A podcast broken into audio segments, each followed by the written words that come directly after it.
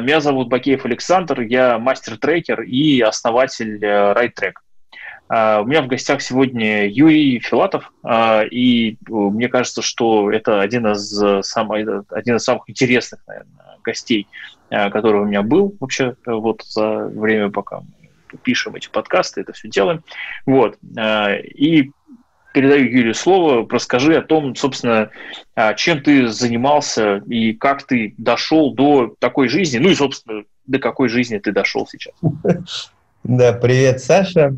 А, всем добрый там, день, утро, вечер, где вы нас когда слушаете. А, я сегодня директор школы новой экономики «Макс». А, и одновременно с этим коммерческий директор университета Universal University, который является первым в России а, университетом креативных индустрий.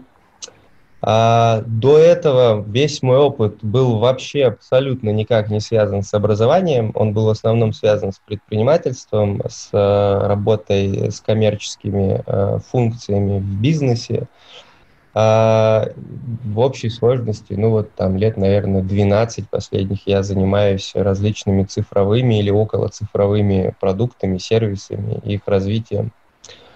А последние три с половиной где-то года а, я был партнером в консалтинговой компании, где отвечал за стратегические изменения, помогал большим корпорациям превращаться в такие более гибкие Э,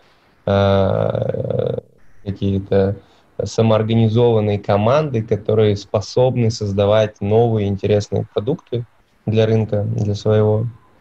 А до этого делал э, свои проекты в основном, и это, ну, наверное, самый такой э, успешный кейс это e-commerce платформа по товарам для рукоделия э, с оборотом там около 700 миллионов рублей в год. 80 э, человек там работало и работает по сей день компания. Э, Все, что я хотел и не хотел узнать про e-commerce, я там узнал и с удовольствием в какой-то момент вышел из этого бизнеса. А параллельно и до этого были разные проекты с разной степенью успеха, и провальные, и чуть получше, и студии э, был, был, был у меня проект э, по э, заказной разработке, но мы делали там не сайты там, или приложения, мы делали продуктовую разработку на заказ тогда, когда еще это не было модно, когда еще не было слова agile ни у кого в повестке особо и Scrum и так далее. Вот. Были цифровые сервисы, был даже один проект про самообразование. В общем, всем, чем, наверное, удавалось э, заниматься и что удавалось превратить в бизнес, э, что было интересно, попробовал. Наверное, так. Да, очень, как это, богатый разносторонний опыт. Э, это, знаешь, как это, создается впечатление, что ты э, сам по себе человек э, весьма, с одной стороны, амбициозный и целеустремленный, а с другой стороны, очень-очень такой любопытный и с большим удовольствием погружающийся в пучины, так сказать, и в самую глубину. Ну, это, там, мое впечатление такое, исходя из того, что я услышал. Расскажи подробнее про там, я не знаю, самые, может быть, э, яркие э, такие челленджи, да, вот э, если представить, ну, такая вот, короче, вот у каждого из нас, я имею в виду вот у людей вообще живых, ну, там у предпринимателей особо, бывают такие моменты, когда мы упираемся в бетонные стены. И вот ну, потом какое-то время проходит, и мы, в общем, выясняем, что, ого, похоже, там эти бетонные стены я там как-то преодолевал и можно про них ну, потом вспомнить. И вот эти вот челленджи, вот эти бетонные стены, в которые ты упирался в течение э, достаточно насыщенной трудовой биографии, будем честны. Вот, э, собственно, расскажи, какие они были, какими они были для тебя. Ну, я, наверное, могу несколько привести. Э, самый первый, наверное, челлендж был я родом из города Тюмени, э, это Западная Сибирь, э, ныне один из лучших городов в этой стране, несколько раз он нам в рейтинге попадал, но когда я там рос, абсолютно это не казалось, мягко говоря. Абсолютно обычная глубинка, в общем, российская со всеми вытекающими последствиями. Вот, и рос очень скромно, очень-очень скромно. И, соответственно, все, все, все, включая там оплату образования, все практически делал сам и работал там с 14 лет в той или иной степени. И самый, наверное, такой первый был челлендж – это оттуда уехать э, когда-то, э, ну, потому что никого нигде не было, то есть это все uh-huh. на свой страх и риск. Вот. И, наверное, ну, это в какой-то степени, безусловно, казалось непреодолимой какой-то задачей. То есть я хотел э, переехать в Петербург, э, вот, э, сам, ну, изначально. Не было ни денег для этого, то есть ни связи, ничего такого. Ну, я их как-то изыскал, эти возможности. Честно, Наверное, во многом потому, что еще там э, девушка появилась, э, которая нравилась, и, в общем, как-то я, видимо, себя из-за этого преодолел в какой-то степени. Э, не знаю. То есть Любовь как... окрыляет. Ну, в каком-то, наверное, смысле, да.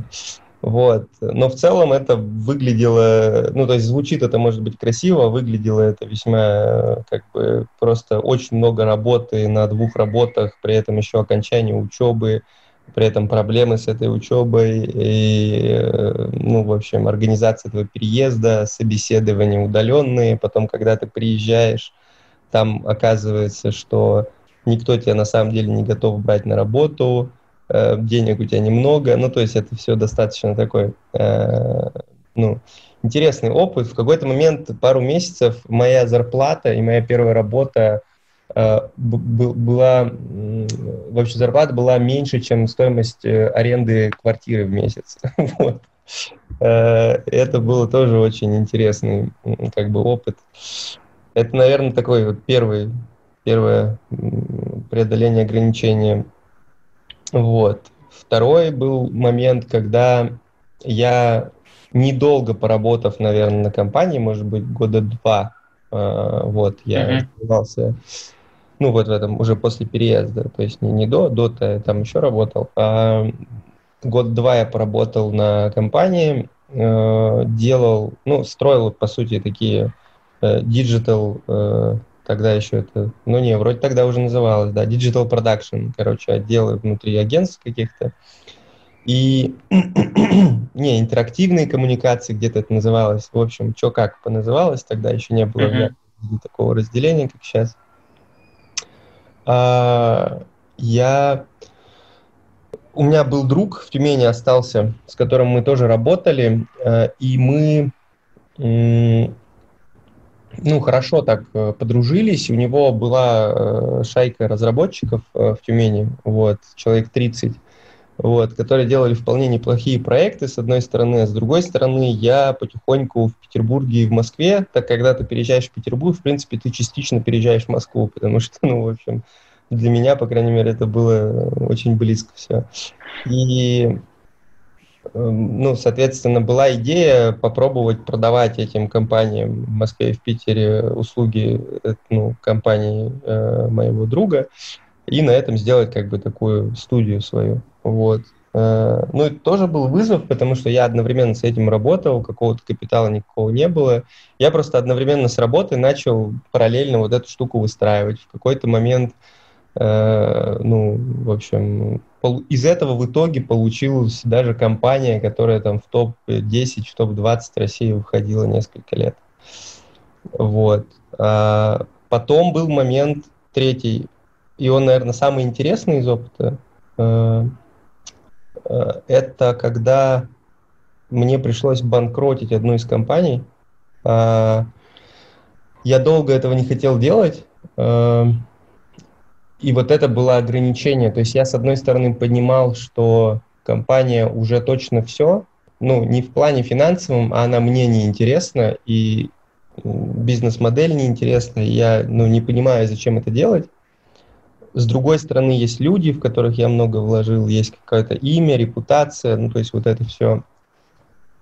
И очень долгий был такой внутренний диалог на тему того, нужно ли это дальше развивать. Вот. Mm-hmm. И, вот там я интересно поступил внутренне. Я в какой-то степени отпустил это на самотек в какой-то момент.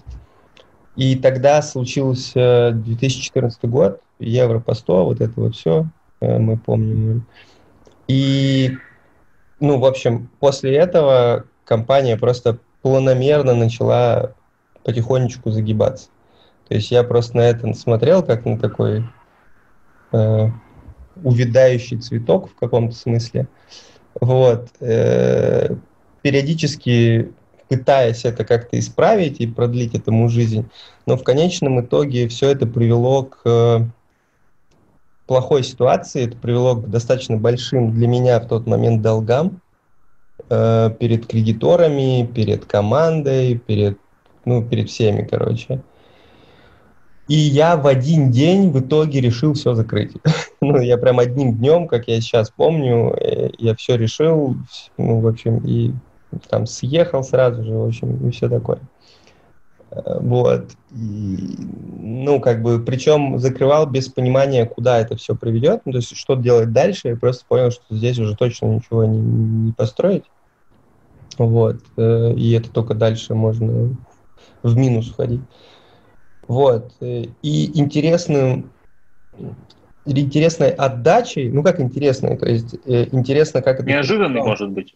Да, неожиданной отдачей от этого было то, что, то, как я переживал вопрос с возвратом долгов, назовем это так. Ну, то есть у меня были обязательства, как у компании. Uh-huh. Я даже именно как компания была, не как индивидуальный предприниматель. У меня были обязательства как компании, взятые на себя в объеме, который для меня был, ну, я не очень понимал, как я это могу отдать, вот. У меня не было как бы никакой работы, ничего. Я понимал, что я не очень понимаю, куда идти устраиваться на работу или что делать. В общем, вот я когда выходил оттуда э, и оказался в этой ситуации, э,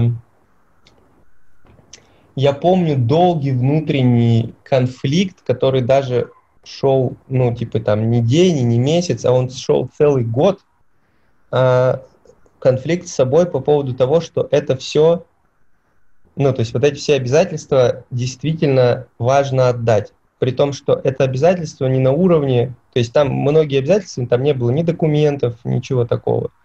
То есть, э, и это интересный как бы опыт, об этом, мне кажется, мало кто говорит, и это вопрос даже не то, что тебе что-то жалко отдать, а это вопрос, наверное, того, что ты понимаешь, что все, что ты сейчас вкладываешь и как ты зарабатываешь, вот сейчас в моменте совершенно новыми mm-hmm. проектами, новой деятельностью, и это очень тяжело, потому что ты в моменте перестраиваешься и ты все должен это отдавать. То есть ты ничего не имеешь взамен, ты вообще не видишь никакой положительной обратной связи, ты только платишь долги.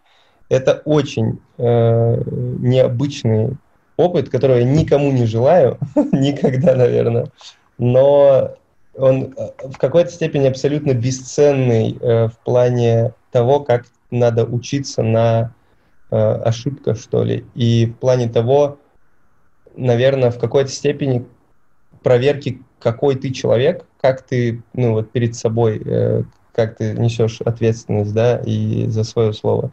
В конечном счете я все отдал, причем за год, ну, совершенно непонятно, как, как мне это удалось, все абсолютно до копейки, но вот весь год я мучился по поводу того, почему я все должен давать, это совершенно новая история, как бы я ничего от этого не получаю, ну, в общем, такой любопытный опыт.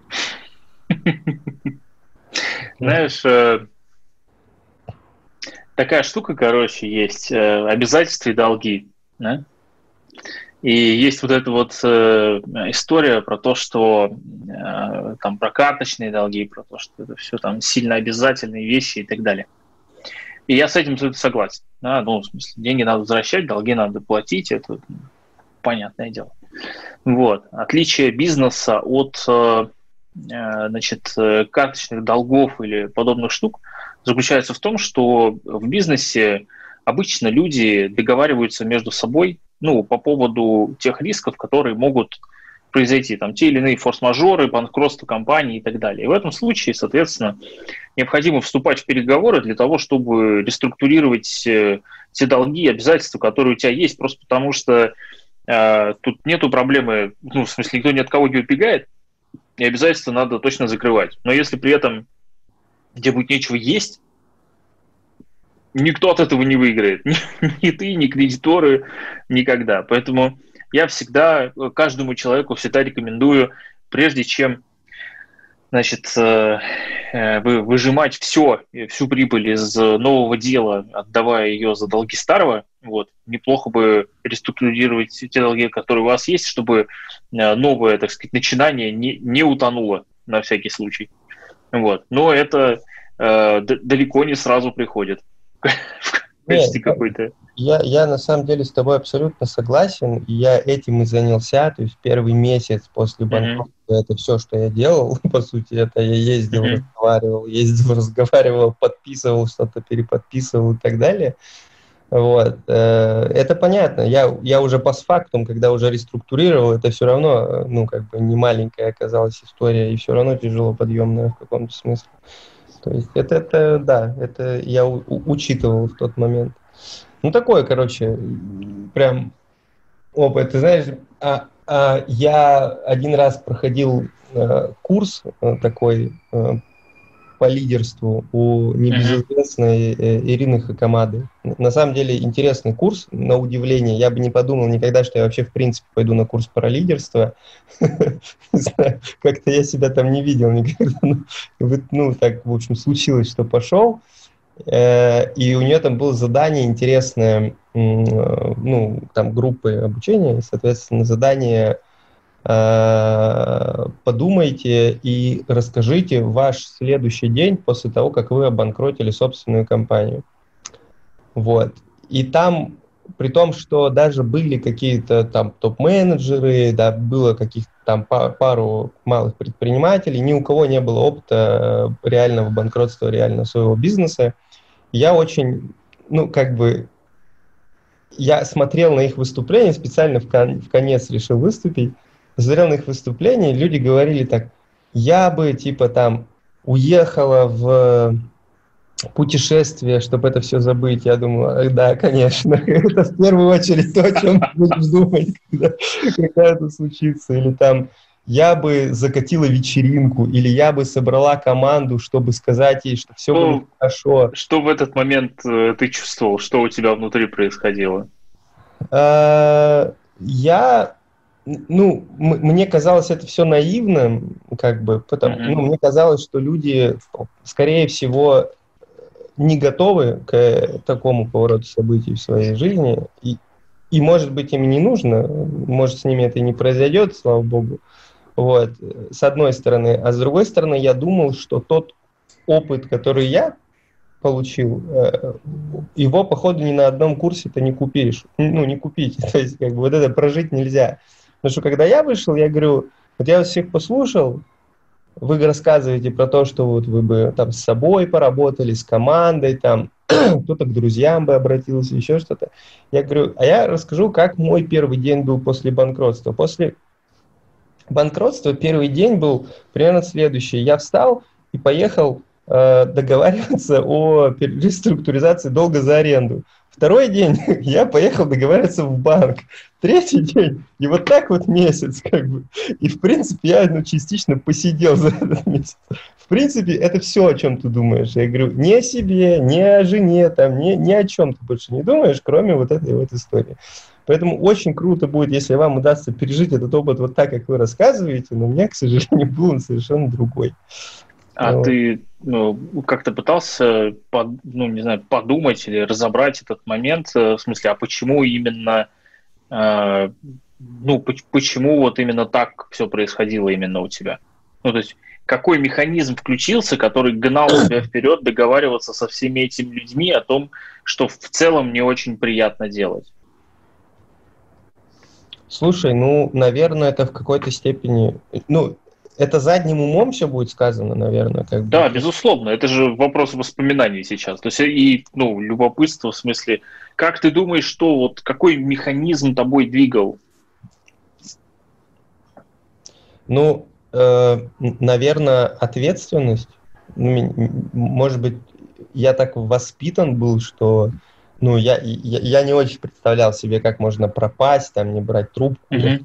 города или послать кого-то и так далее. Ну, то есть я же как человек не закончился, э, ну, то есть mm-hmm. закончилась организация, закончилась там ее дееспособность и все такое но за этой организацией я же стоял, и ну, у меня есть какие-то... Я этим людям смотрел когда-то в глаза, о чем-то договаривался, а теперь я что должен... Ну, то есть я, я не очень понимаю, мне, мне в голове это не укладывается, я не очень понимал, как еще это сделать.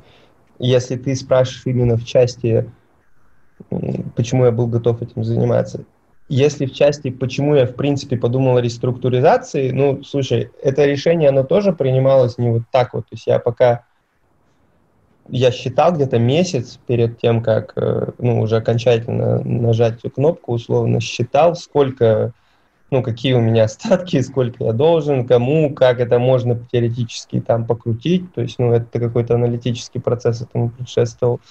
А это, наверное, ну, про безопасность, про то, чтобы просчитать, какие будут результаты. Mm-hmm. Есть такой э, механизм, довольно часто Э, про него вспоминаем. Э, вот, э, это такое, у каждого человека он есть. Это следствие нашей жизни и эволюции в обществе, и жизни в сообществе, ну, в племени выживать было проще. Для того, чтобы выживать в племени, очень важно сохранять лицо.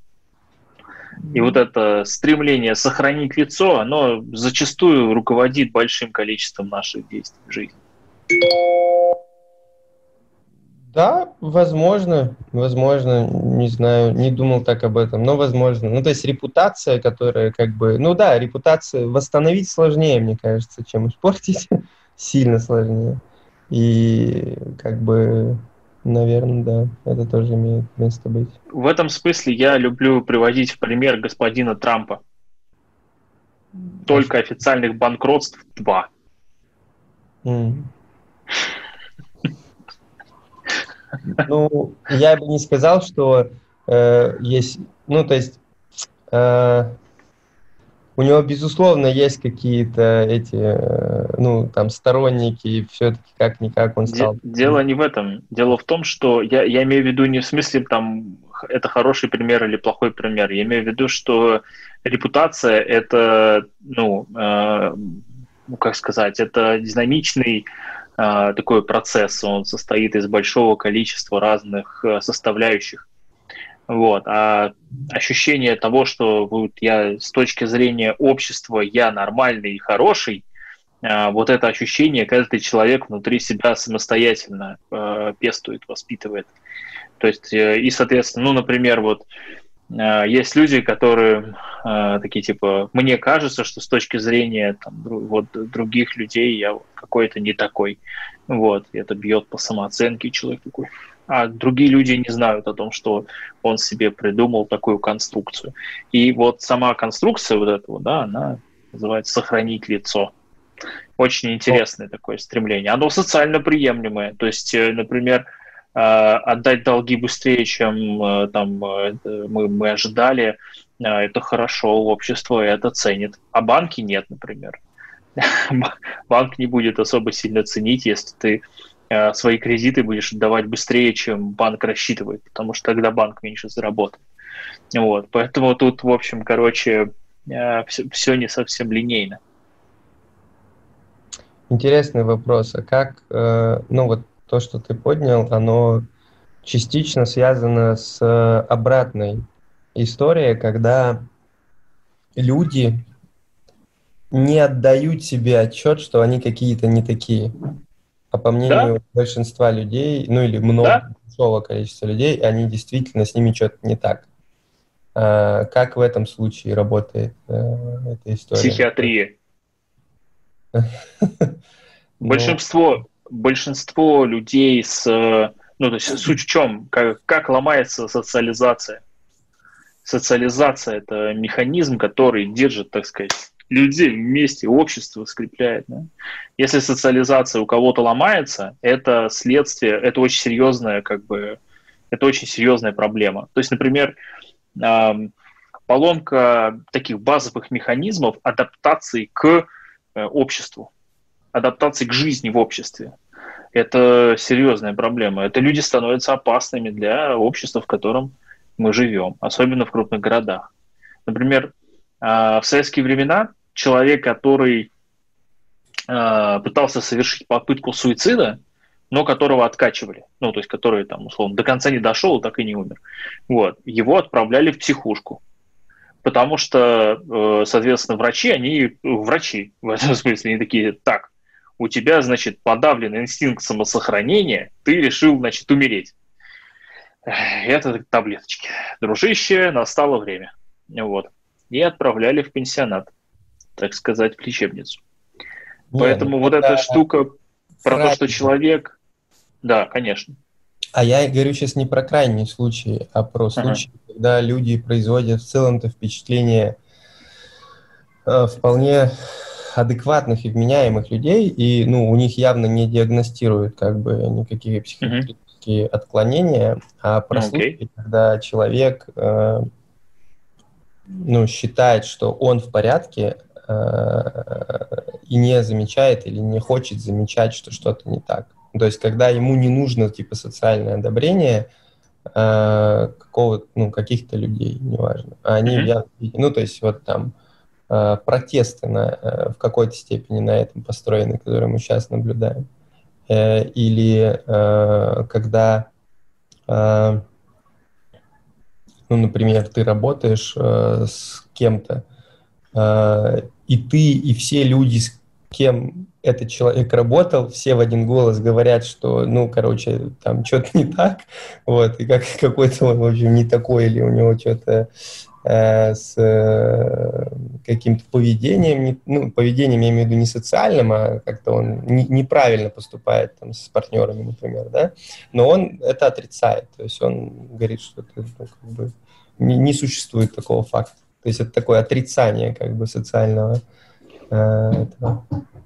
Ну, это интересный момент, потому что здесь надо смотреть э, от случая к случаю, что называется кейс-by-кейс. И я имею в виду, что иногда это э, защитная реакция, когда, например, человек что-то не помнит. Мы любим что-нибудь забывать, да? Особенно такое э, страшное, трав травматичное, еще что-то. Иногда это может быть, например, он что-то делает неосознанно, и его, ну, в смысле, он всегда так делал, для него это, типа, да, в чем проблема? Вообще не понимаю, о чем. Что, что за ерунда вообще? Господи, это не то, что этого нет, да может и было, да я вообще не знал, что у вас там от этого что-то болит. Ну вот. Например, э, простой пример на себе могу привести. У меня, например, вот э, супруга долго, много часов, э, значит, иногда терпит, как, как бы, когда я просто не отвечаю на вопросы, ни на какие, в принципе, вообще. Потому что я залип в какой-нибудь материал и что-то пишу. И я не в смысле сижу в наушниках и такой, типа, с флажком «не трогайте меня два часа, пожалуйста», а просто залип перед, э, значит, монитором айпада и хреначу по клавиатуре. Вот. А она, оказывается, четыре раза заходила в комнату и спрашивала там что- что-то. А потом я прихожу, значит, к жене на кухню, и выясняется, что я в немилости. Понимаете? То есть, и, и это не, не вопрос э, и это не вопрос, там, есть у меня желание иметь одобрение или нет у меня желания иметь одобрение. Ну, просто периодически у меня есть такая э, персональная особенность, я вот э, залипаю в какой-то процесс, прям могу глубоко погрузиться. То есть вот в этом суть. И тут поэтому я и говорю, что я бы смотрел на такие штуки кейс-by-кейс и а, смотрел на то, как это происходит в, в конкретном случае. Потому что, когда мы говорим про взаимоотношения или вообще действия нескольких людей ради какой-то большой там, цели, задачи, еще чего-то, ну, оно может быть нетривиально. Да. Могу еще один пример рассказать. Другой Давай. Про преодоление ограничений в каком-то смысле. А в какой-то момент года два с половиной, или сколько уже там, три, на, три года, получается, назад, а, я обнаружил себя в ситуации, где у меня э, наконец-то есть э, защищенность, с одной стороны, ну, то есть есть mm-hmm. капитал, возможности и все такое. С другой стороны, есть, э, ну, то есть, короче, есть все необходимые атрибуты, которые э, как бы приписывают условно успешным людям. Э, в основном материальные. Соответственно, с одной стороны. А с другой стороны, я обнаружил себя в ситуации, где мне совершенно неинтересно то, ну, как бы, э, чем я занимаюсь. Ну, то есть, интересно, но вот как, не знаю, э, как с собакой вечером погулять. В принципе, прикольно, но в целом как бы уже надоело э, в каком-то смысле. И э, это с одной стороны. А с другой стороны, есть э, какой-то внутренний запрос на то, что делать дальше. И у меня очень много таких знакомых. Обычно mm-hmm. там лет после 35-38 у тебя возникает вопрос, а, окей, я сделал бизнес, окей, я накопил какой-то капитал, да, это может быть там не миллиарды на личном счете, там не остров я себе не куплю, но дом могу, не знаю, даже яхту могу и так далее. А, можно еще столько же денег сделать или еще в три раза больше денег сделать, но только не очень понятно, как мое личное состояние от этого поменяется. Ну и как бы не очень понятно, как дальше. При этом ты помнишь, как там в 25 ты начинал это дело, много вкладывал сил, тебе было интересно, драйвово, круто, и тебе очень хочется, как наркотик, почувствовать то время и ту энергию, которая была. А сейчас, за что бы ты ни брался, даже если ты пробуешь какие-то сторонние левые проекты, ты этого не чувствуешь. Ну, то есть вроде прикольно, но такое, как, как фитнес, короче, сходить. Вот. И э, вот и у меня была такая же история, и я очень много времени потратил на поиск ответа на вопрос, во-первых, что дальше, ну, то есть какой вот деятельностью хочется заниматься, а во-вторых, в принципе, на тему того, что мне хочется. Вот. Это был такой трансформационный период, который еще до сих пор идет, и есть ощущение, что он на самом деле бесконечный, походу. Вот. Э, Соответственно, история про то, что ты там где-то в какой-то момент остановился, успокоился и, и, и доживаешь, похоже, надо забыть об этой концепции уже окончательно.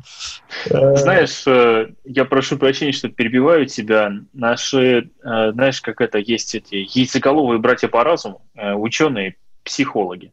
Вот не психиатры, а психологи, которые изучают Э, богатый внутренний мир человека именно с точки зрения науки. Вот, вот они рассказывают о том, что существует такая э, концепция э, жизненных стадий, относительно э, разделяющая жизнь человека на э, временные отрезки, в каждой из которых неплохо бы, ну как-то неплохо бы определенную задачу закрыть. А, и во временном отрезке от 20, там, ну, примерно там, от 18, окей, там, до примерно 34-35 лет, вот в этот период времени у человека, вообще в целом, живущего в нашем обществе, во все времена, пофигу, в человеческом обществе, вот, а, одна из самых ключевых задач для него – это задача самоопределения. То есть попробовать ну вообще, то есть он уже перестал быть э, ребенком э, до 7 лет, да, когда он в принципе не является членом общества, то есть он там часть семьи, и его, он еще не дееспособен.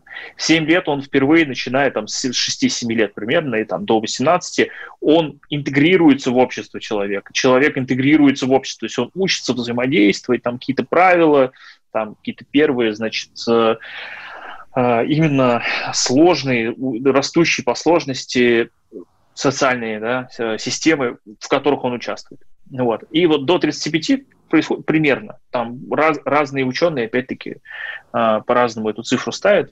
В общем, происходит вот это самое самоопределение, когда большое количество, то есть задача этого возраста, ключевая, самое-самое важное, заключается в том, чтобы вот это вот найти. Найти то, чем, собственно, человек дальше захочет, ну, заниматься. То есть он вот э, попробовал кучу разных там работ, забот, еще чего-то, определился для себя, И дальше наступает стадия обязательств. Он определился, чем он хочет заниматься, а дальше стадия обязательств – это та стадия, которая, собственно, а, где он э, является гражданином, отвечающим за ну, свои слова, свои действия, отвечающим за то, чтобы его там семейство как-то это самое а, развивалось, произрастало и все прочее. Вот. Ну и там дальше еще там есть там, следующие стадии и так далее. Ну, в общем, суть в том, что вот, это, вот, э, вот эта вот история про самоопределение, она не бесконечная, э, и она требует э, насмотренности. Здесь смотри, штука. Что происходит с юными предпринимателями? Юными – это люди, которые занялись предпринимательством, еще не пройдя это самое самоопределение, ну, то есть не, не, не пройдя эту стадию. Происходит следующее. Насмотренность организм требует биологически и говорит, чувак, тебе прям надо найти то, что тебе будет нравиться. Не найдешь, я не буду вставать с кровати. И ты не будешь вставать с кровати вместе со мной, на всякий случай. Вот. И дальше происходит следующая штука. Человек который должен был в 20 лет попробовать, там, до, до 20, там, до 30 лет, попробовать кучу разных работ, профессий, способов жизни, типов отношений и всего прочего, он должен был, там, ну, пройти этот опыт, прожить его, узнать это все у кого-то, ну, то есть как-то с кем-то поделиться и так далее. Ему такое, типа, а он все это время работал.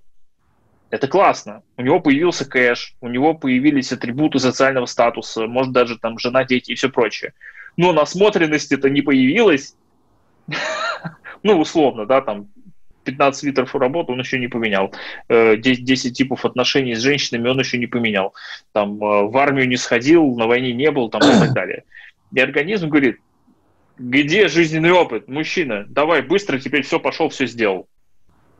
И дальше человек два года, три года носится по всему миру, получая самый разный опыт, выясняя, что ему нравится, что ему не нравится, и конце концов находит что-то, где он начинает с усилием, которому в 20 лет он не был способен, он с этим усилием начинает погружаться в самые глубины, так сказать, недр.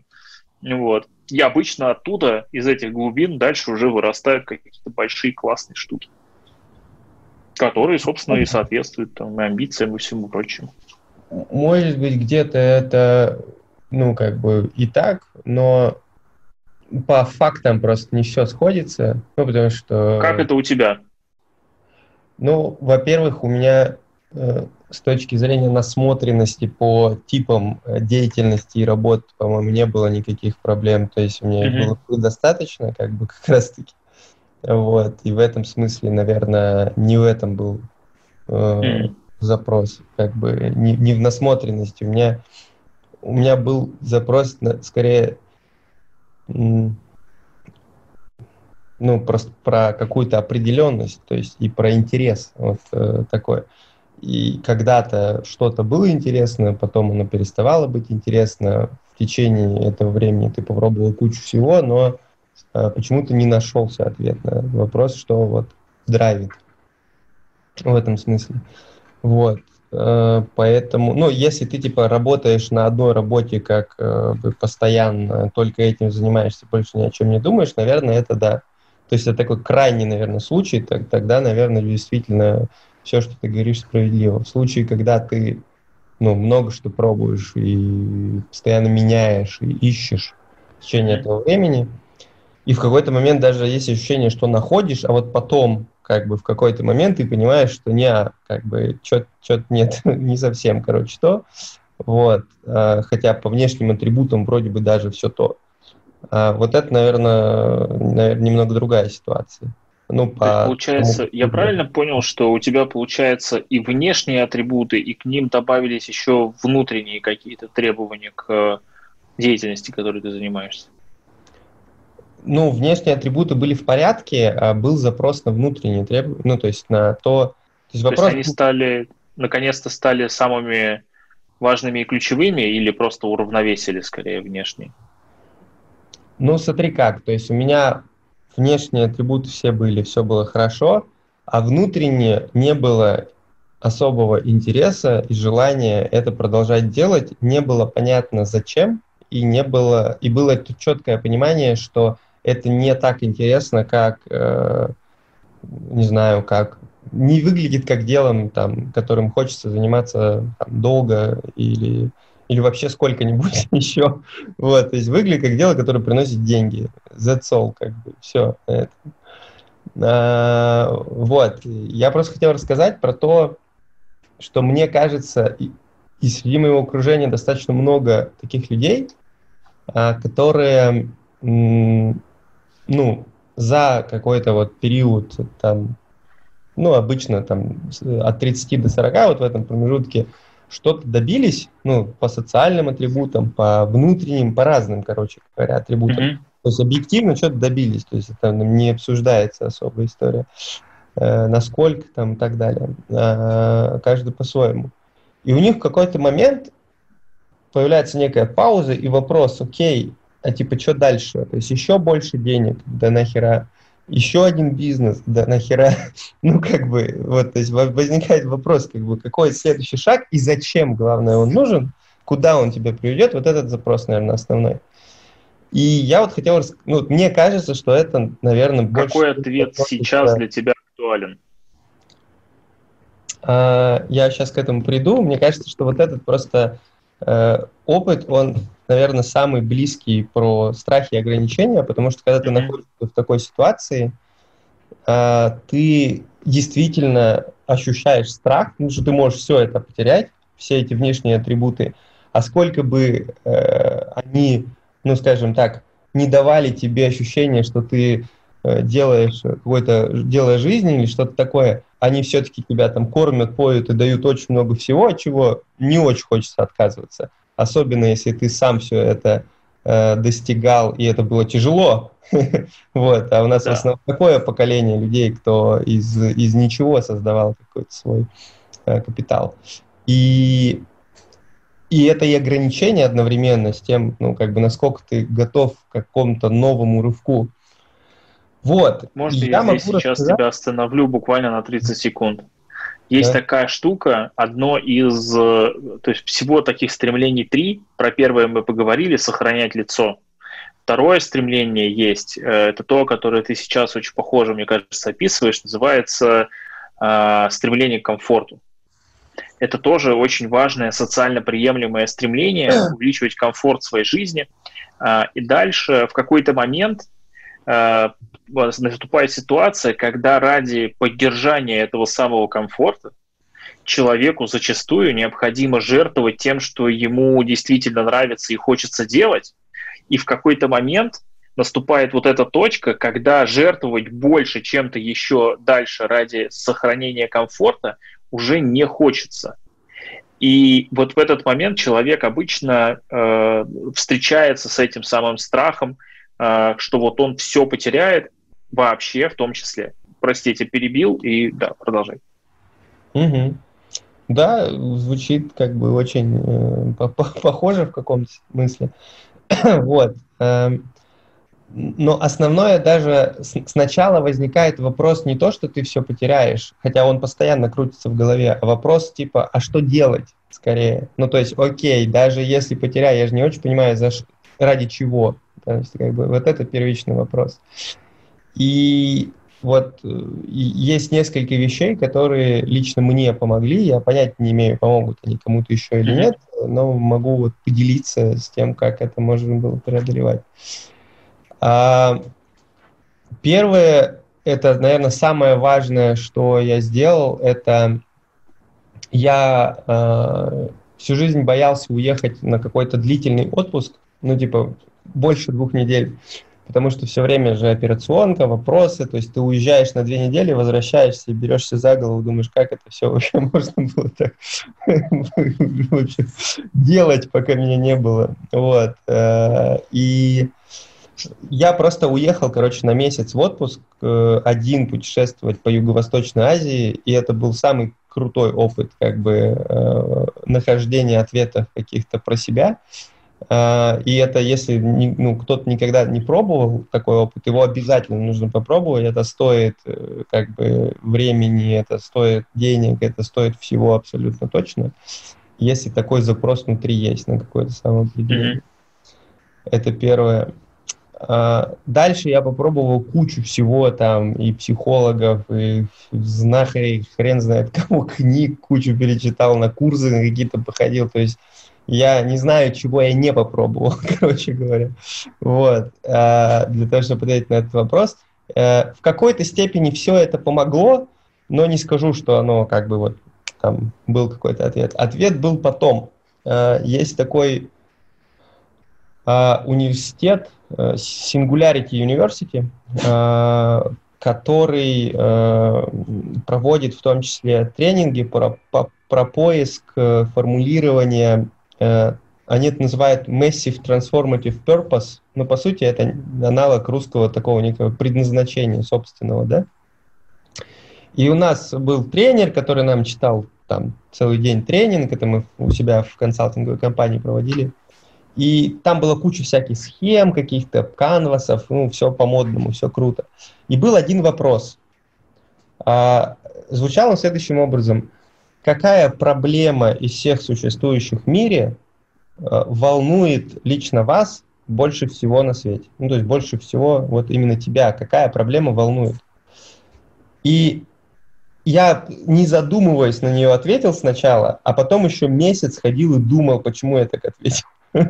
Вот. И на самом деле этот вопрос, наверное, мне э, во многом помог определиться с тем, чем заниматься. И ответил я на него таким образом, что это проблема образования. А именно то, как у нас учат в сегодняшнем мире, чему учат, это проблема, которая меня интересует больше всего из всего, что есть на свете. Кого-то интересует, что, э, не знаю, может быть, детям в Африке плохо или у еще до сих пор там большой части населения Земли нет доступа к базовым благам, э, кого-то еще что-то интересует и так далее. А у меня была вот эта тема. Uh-huh. И вот этот ответ на ну, вот этот вопрос мне, по сути, во многом помог понять, как бы, что дальше. И вот в этот момент, когда я ответил себе на вопрос, что, стал как раз-таки вопрос, э, а чем я пожертвую? чем я готов пожертвовать, чтобы туда уйти? Вот, потому что, ну, это не моя тема, я, ну, про нее что-то знаю и много чего изучал, но как бы э, не работал с ней. Вот, и во многом э, пандемия в этом смысле помогла, э, несмотря на всю спорность такого утверждения, э, просто за счет э, этого события э, практически вся консалтинговая деятельность стала на паузу, с одной стороны, а с другой стороны, ну и появилось свободное время как бы в целом, да, то есть как бы. А с другой стороны, у меня возник вопрос, я давно наблюдал, что кажется, что в мире происходят какие-то глобальные реальные изменения с разных сторон. И на уровне ценностей все новые и новые какие-то истории появляются там про инклюзивность, про э, устойчивость, про не знаю, ответственность э, и так далее. Темы, которые раньше были только э, моральным вопросом собственников или там членов советов директоров, а сейчас это такие как бы общественные запросы, очень крупные, имеющие большие последствия как бы за Этого не было никогда. Ну, то есть все такие вопросы, будут ли дети шить дальше кеды в Китае или будут делать взрослые в Малайзии, решался на уровне совета директоров, насколько их совести это позволительно как бы. Сейчас это решается иначе. Это удивительные на самом деле изменения. А, с одной стороны такие, с другой стороны, э, как бы, что меняются управленческие практики во многом – что больше красного командирства, ну, как бы, оно есть, безусловно, но э, оно не приводит к выдающимся результатам уже.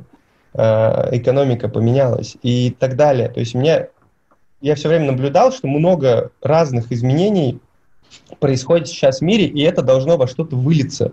То есть что-то должно поменяться, как-то кардинально поменяться.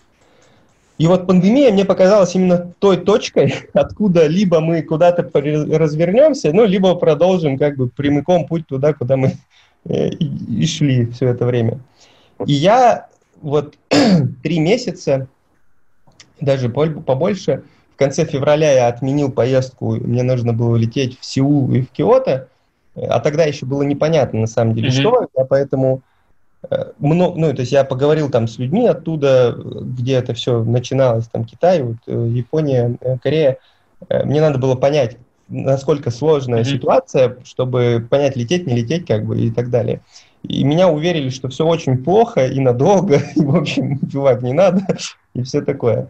И, и, и я три с половиной месяца провел в исследовании вопроса, окей, э, мы понимаем, что мир меняется, экономика меняется, бизнес меняется, управленческие практики меняются, ценности общественные меняются.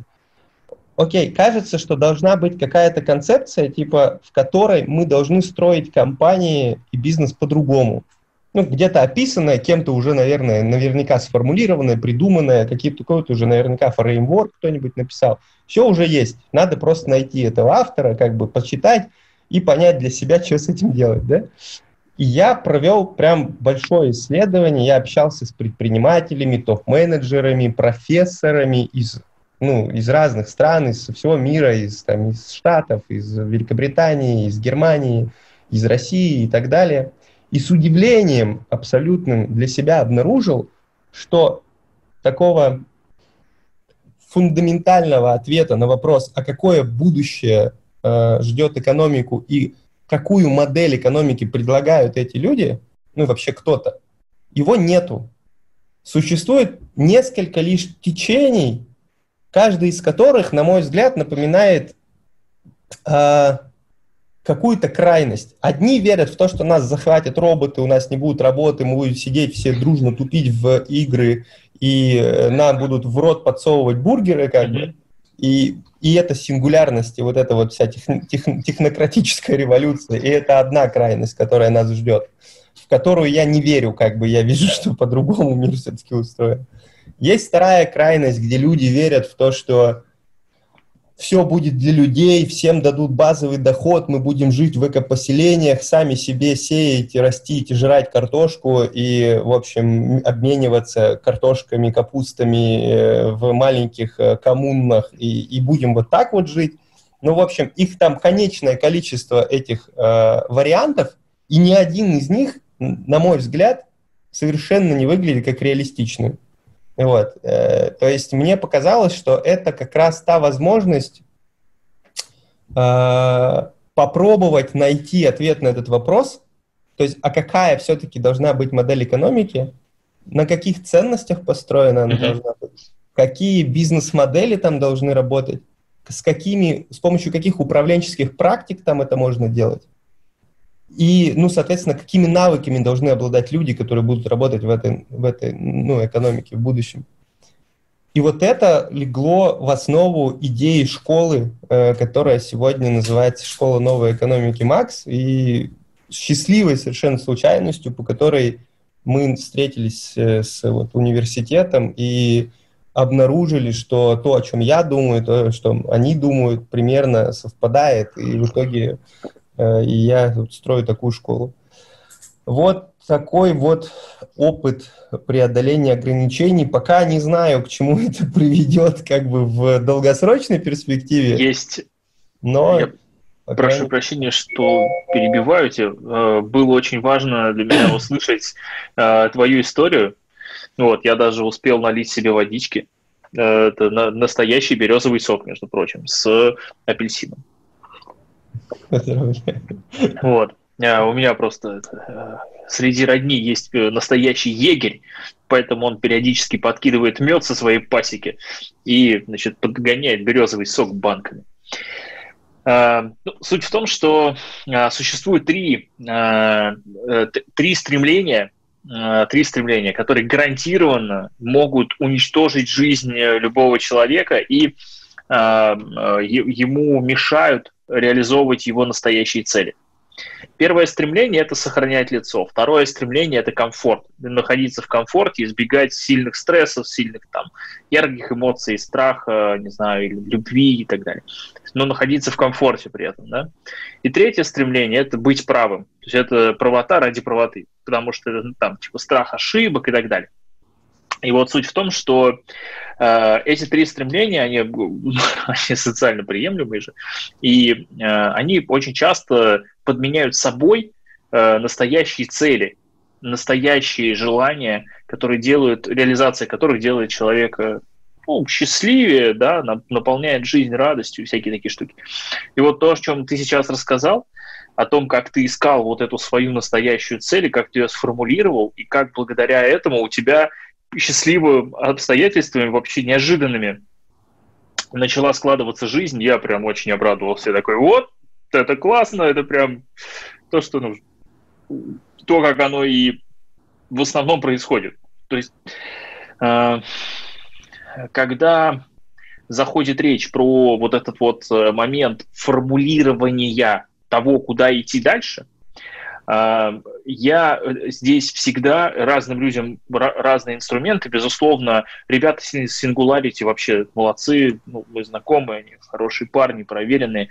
Вот. А ребята, которые занимаются, например, там, династийными стратегиями, да, там, типа, а вот ты хочешь там построить свой бизнес-династию на 150 лет, да, для кого-то это тоже большая цель. Кто-то а, а, говорит о своих целях через, например, ценность для общества, пользу для мира и там импакт-проекты и всякое такое.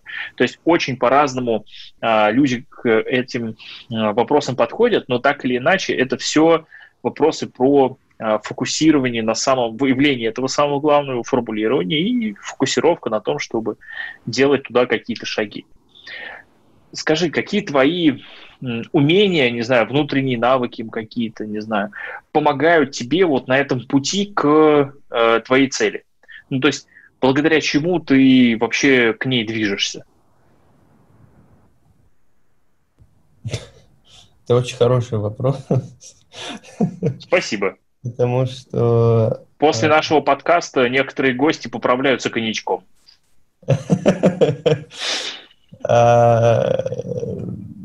Потому что, ну, как бы, насколько я понимаю, это вопрос про то, откуда ты берешь силы, ну, как бы энергию, да, откуда ты это черпаешь.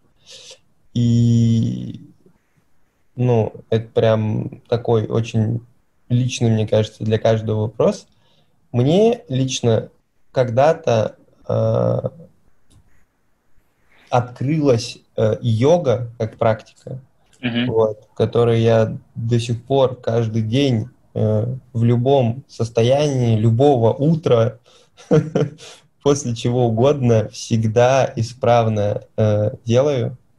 И в этом, ну, как бы, есть какой-то совершенно точно э, э, ну, как бы, такой заряд, что ли, сил, и самое интересное, что он, похоже, не, не исчерпаем. Вот. Э, это одна, одно из открытий, которое я сделал.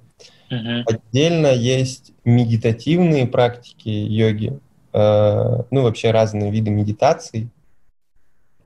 Ну, для меня лично это в основном, ну, самая сильная такая, это пранаяма, то есть это дыхательная медитация. А, однажды после, однажды вот э, я ездил на Бали, вот как раз на месячный вот этот вот mm-hmm. трип по Азии. И после такой практики э, вышел из зала, доехал на мотоцикле до побережья, просто решил там присесть, днем, там, часа два дня, а это очень жарко, надо понимать, я не знаю, зачем я туда ехал. Вот, я просто сел туда и обнаружил себя там же примерно через 6 часов. Я вообще, ну, как бы совершенно ничего не помню. Э, ну, я просто сидел и все. Как бы, вот это удивительное абсолютно ощущение и силы, и, и, и энергии, которые как бы помогают. Это, наверное, раз. Э, два, ну, безусловно, есть фактор семьи и какого-то тыла, который тоже э, питает энергией. Вот, ну, какие-то родные там люди. И, честно говоря, я бы не сказал, что я черпаю оттуда энергию, но качество, которое мне помогает, это в какой-то степени э, упертость, наверное, или упоротость, или, или какая-то настойчивость, или что-то такое. То есть я э, редко что-то не довожу до хотя бы какой-то запятой. То есть если я взялся, и мне надо до какой-то состояния это довести, потом я могу это бросить, про, проклянуть, я не знаю, что угодно, но до какого-то состояния мне надо довести. И вне зависимости от того, как тяжело это все идет, я это довожу, потом уже смотрю, типа, мне это интересно дальше как-то развивать или нет. Вот. Э, наверное, вот такие э, я бы назвал на скидку какие-то особенности? Ну, звучит круто, звучит круто. Ну, в плане, я имею в виду, это такие прям уже готовые инструменты. Бери, пожалуйста, ходи, ну, в смысле, тренируйся, там, практикуй, э, вот, и ну, вперед, и все будет, да? Да не, бог его знает, что у кого там будет, я не знаю. Не, я имею в виду, я, я имею в виду в, в смысле в, ну, в твоем опыте. То есть это же понятно, что это, ну, там, не всеобъемлющая, как бы, э, концепция, что вот делай раз, два, три, и у тебя будет в жизни лучше. Вот. Э, мне кажется, что был какой-то, э, как сказать, был какой-то путь вот к этим э, э осознаниям, к этим э, практикам, к этим техникам. А с чего ты начинал? То есть вот если вспомнить тебя, который переехал в новый город. Но э, это мы вернемся к последнему пункту про упертость, наверное. Потому что... Ну, Секрет э, сверхдостижений знаешь какой? Его нету. Дисциплина и работоспособность. Вот. Ну, какой-то степени, ты знаешь, ну, есть же много людей, кто достаточно дисциплинированный, всю жизнь много работал, не покладая рук, но да? как, каких-то да? достижений не было, поэтому это тоже не панацея. Но... Безусловно. Есть еще удача там, например, да?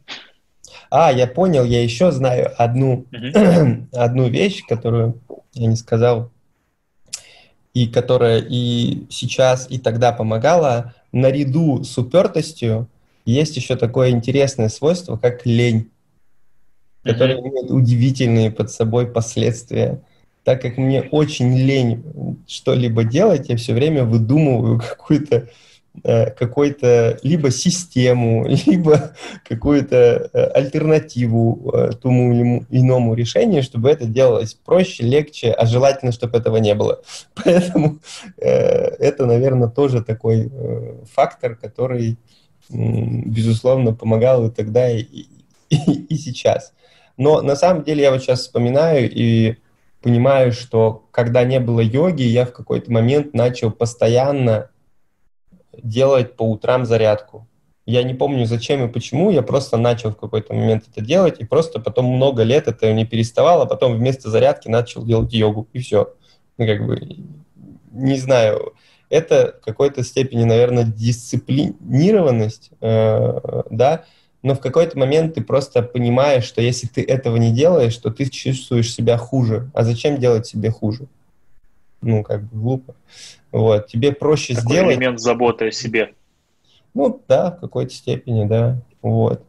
Но на самом деле, если в эту тему копать, ну, вот как бы в то, какие uh-huh. навыки в действительности помогают достигать тех или иных результатов, я бы тут оговорился персональных результатов, важных uh-huh. персонально для каждого ну, там, человека, то есть вот такая тема, как мета-навыки. Мы просто в школе сделали тоже такой модуль сквозной для всех студентов программ долгосрочных, где люди в течение года развивают вот эти надкомпетенции личностные – которые будут помогать вне зависимости от того, там будет вторая волна, завтра выйдет Годзилла из-за угла, чему никто уже явно не удивится, или что-то еще произойдет. Это будет просто типа сентябрь 20-го. Да, вот. А, и ну, много эту тему просто изучали, и там прям есть ряд вещей. Ну, например, Э, вопрос с питанием, э, он очень сильно влияет на твое физическое состояние, на количество сил и энергии, которые у тебя есть. А, и, э, ну, соответственно, все, что ты употребляешь э, в себя, желудок в итоге имеет энергетическое такое выражение в каком-то смысле. И чем менее, скажем так, это э, полезно для организма, тем меньше он на самом деле из этого перерабатывает энергии. То есть он вместо того, чтобы давать ее тебе, он ее тратит на переваривание всего того, что ты в себя запихал. Вот. Поэтому на самом деле даже такой элемент, как питание, имеет серьезные последствия и для бизнеса, и для эффективности и так далее. Э, или, и, наверное, вот есть еще вещи, которые я бы тоже сказал, это навык осознанности, сколько бы неизбитым, наверное, уже был этот термин, про который все говорят, а, но просто в то время, когда у тебя, по сути, будущее настолько неопределенная как бы и текучая, что ты, ну, то есть стратегии сейчас строить абсолютно бессмысленно. Я надеюсь, все от них отказались и сделали правильный выбор, плюс-минус. Я имею в виду бизнес-стратегии, которые как бы зависят от внешнего рынка и факторов, которые будут происходить.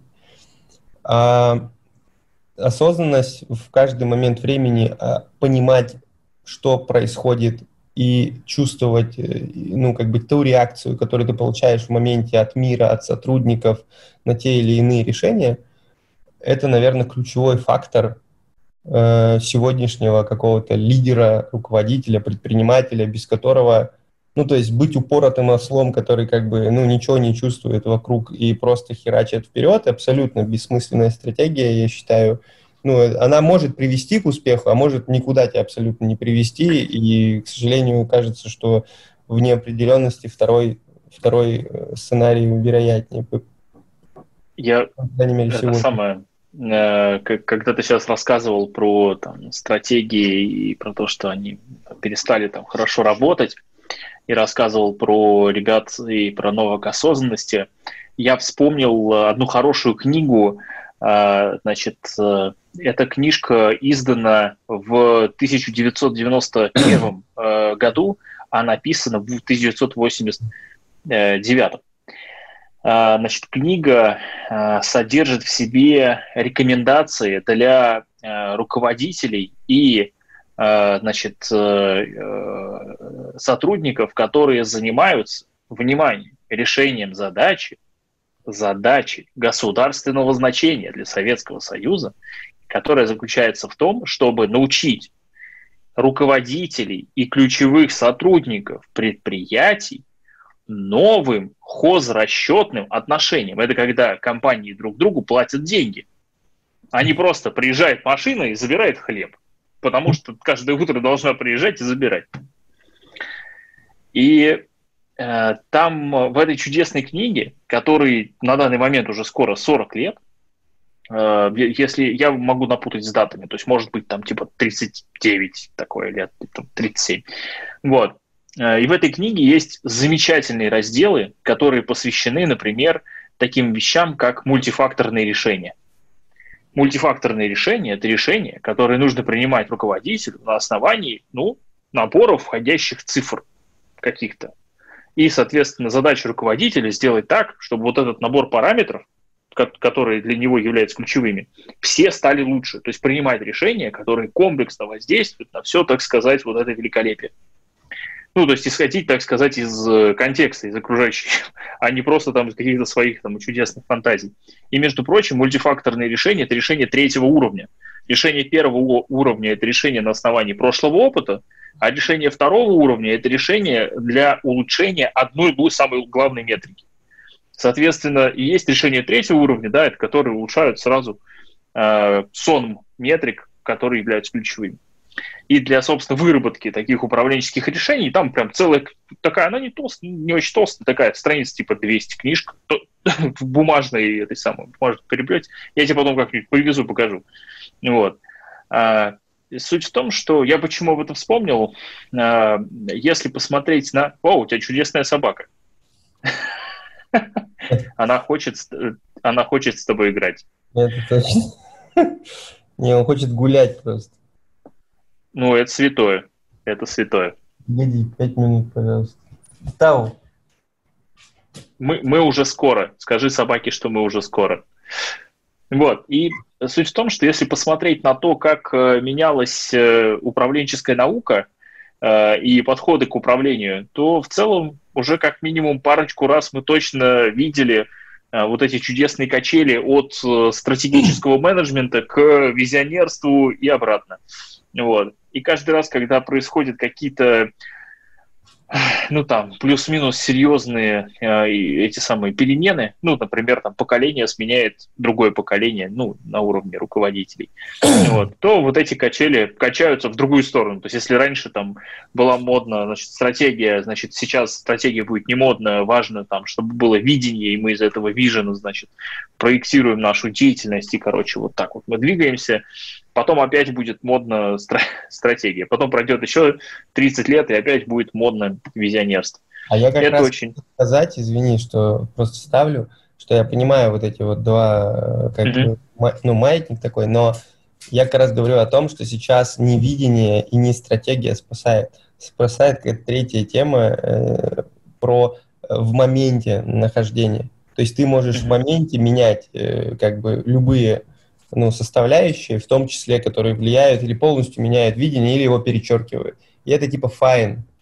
То есть вот это, как бы научиться чувствовать себя хорошо и в порядке в моменте, когда все постоянно как бы переворачивается, вот это тот навык, когда, там, знаешь, такая картинка может mm-hmm. представляться, что ты идешь, все вокруг, ну, короче, летает, как бы ветер, э, люди, там, я не знаю, собаки, лошади, я не знаю, что угодно, все летает вокруг, а ты просто идешь спокойно, как бы в том направлении, где э, это возможно пройти, как бы минуя ураган. Да, да, отлично. Ну, мне кажется, что мета-навыки в этом смысле это прекрасная, э, ну, прекрасная часть образования и современного, и, мне кажется, образования будущего. Э, смотри, у нас в конце э, каждого подкаста есть э, у гостя возможность э, рассказать о том, о чем он хотел бы рассказать, или э, сказать о том, что ради чего он вообще шел на подкаст, или, ну, вот, что-то, что с твоей точки зрения, ну, такое вот важное, и чем вот хочется, чтобы слушатели, зрители, а, наша аудитория, да, вот ну, точно услышали от тебя? Слушай, ну, я, я тут э, как бы э, буду лицо заинтересованное, и я могу точно всем сказать, чтобы обратили внимание на школу новой экономики Макс и посмотрели программы, они точно будут интересны, я уверен, многим предпринимателям и лидерам корпоративным. А, что, наверное, я могу пожелать, ты знаешь, у меня, я, я такую историю расскажу. Uh,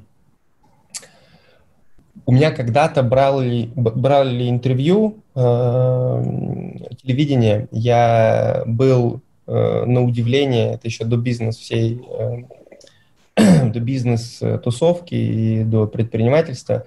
Я был самым молодым режиссером театра Э, в Уральском федеральном округе, что, кто поставил постановку сам э, по пьесе там на, на час. Вот, все вообще с нуля сделать, у меня ничего не было, я собрал труппу, там, в общем, вообще все. Долгая история, почему и как я к этому пришел, суть не в этом. Суть в том, что я это сделал, это случилось, это был фурор, там зал, этот весь полный э, аншлаг, все такое. Э, и потом у меня брали интервью, и меня спросили, что я бы пожелал э, людям, которые хотят, ну, молодым людям, мне тогда было 20 лет, по-моему, там 19 лет, uh-huh. э, чтобы я пожелал другим таким, короче, молодым э, предприимчивым людям, которые хотят что-то сделать, э, э собрать, создать э, новое, что до них никто не делал, да. Э, я им сказал очень простую фразу, Ее потом, по-моему, как-то там попросили меня пересказать, потому что это запиликали. В общем, я сказал не ссать. Вот. Собственно, я бы всем, наверное, этого и пожелал. Э, не бояться э, тех изменений, которые к вам приходят. Они э, явно за собой ведут новые интересные вещи, которых э, смысла убегать нет, они все равно настигнут. А чем быстрее ты к этому привыкнешь, тем быстрее получишь от этого какие-то новые интересные результаты и, и эмоции, и, и опыт. Вот так. Супер, звучит очень круто. Спасибо большое. Я очень тебе благодарен за то, что ты нашел, так сказать, время и был по-настоящему искренним и поделился такими клевыми инструментами. Это прям очень круто. Мне очень понравилось. Спасибо тебе огромное. Благодарю. Буду рад, если мы с тобой еще там через какое-то время, может быть, снова э, пообщаемся. Хорошо, Саш. Спасибо тебе. Спасибо за приглашение. Пока тогда получается. Все. Да, до встречи. Пока. Все, счастливо.